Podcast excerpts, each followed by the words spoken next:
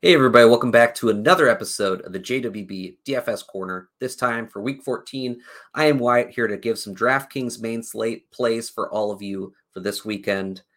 Before I get to week 14, though, I have to review my week 13. As a reminder, we're trying to have all of our players reach three times their salary in value.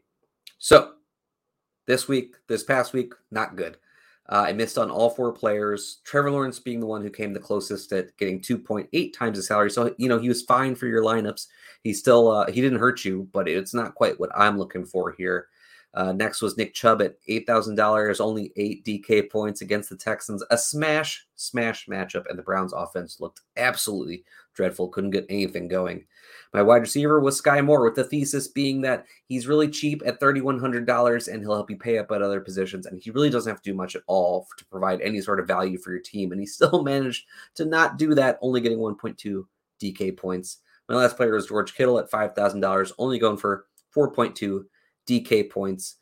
And I don't know if it was George, uh, Jimmy G getting hurt in this game that really hurt George Kittle. Um, I thought this was going to be a shootout and George Kittle would be involved heavily. Maybe it was because 49ers uh, really kind of handled the Dolphins in this game and didn't have to put up as much offense. Uh, you know, either way, George Kittle didn't get where we wanted and it's a miss. But we're going to move on to week 14 and hopefully onto greener pastures. My first player is Kirk Cousins at $6,100 going up against the Lions to give up the most DraftKings points – two QBs on the year. And this game actually has the highest over under on the slate at 52 and a half points. Kirk Cousins is averaging 16.9 DK points per game for this year, which isn't quite what we'd like to reach the three times mark for him. But if you remove his terrible game against the Cowboys, in which he only had 3.2 points, he actually averages 18.1 DraftKings points per game, which is right at that three times marker. And I think he should clear that against this bad Lions defense. Well, I shouldn't say bad. They're performing a little bit better, but they are still really bad against QBs. My next player is Joe Mixon at $6,900 going up against the Browns, who give up the fourth most DraftKings points to running backs. Joe Mixon's returning from concussion, but by all accounts, he should be ready to play in this game. He's been practicing. Every report that we see says he's he's ready to go for this week, and he should be there. And currently, the Bengals are uh, have an implied team total of 26.75 points and actually are six point favorites to the Browns. So this should lead to a favorable game script for Mixon being up against the Browns and also with them uh, set to score a lot of points against them. Joe Mixon should be involved in that.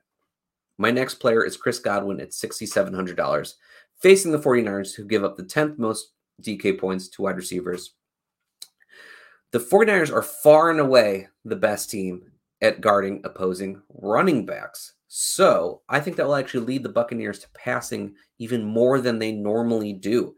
And Chris Godwin has been fantastic since he returned from injury in week four. He's only been under 10 targets two times during that time frame, and he averages 10.7 targets per game since he got back. Being uh, Brady's, you know, check down, main receiver, everything for Tom Brady. And I think he's going to be involved even more in this game with them not being able to run the ball against this stingy 49ers defense. My last player for this week is TJ Hockenson at $5,100. Going up against his former team, we've got the revenge narrative going with the Lions, pairing him up with Kirk Cousins. The Lions give up the fourth most DraftKings points to tight ends.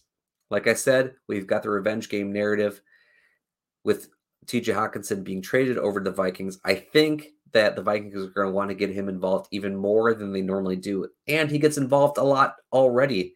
Since joining the Vikings, Hockenson has had at least six targets in every game, and he has three games of nine or more targets. Again, I, this game has a high over under, like I said when I was talking about Kirk Cousins. There should be a lot of scoring in it. And I think that TJ Hockenson would normally be involved a lot, anyways, and the Vikings will make a point of getting involved heavily in this game. That wraps things up for this week. While you're here, like, subscribe, follow. Subscribing helps us continue to make the best content we can for all of you.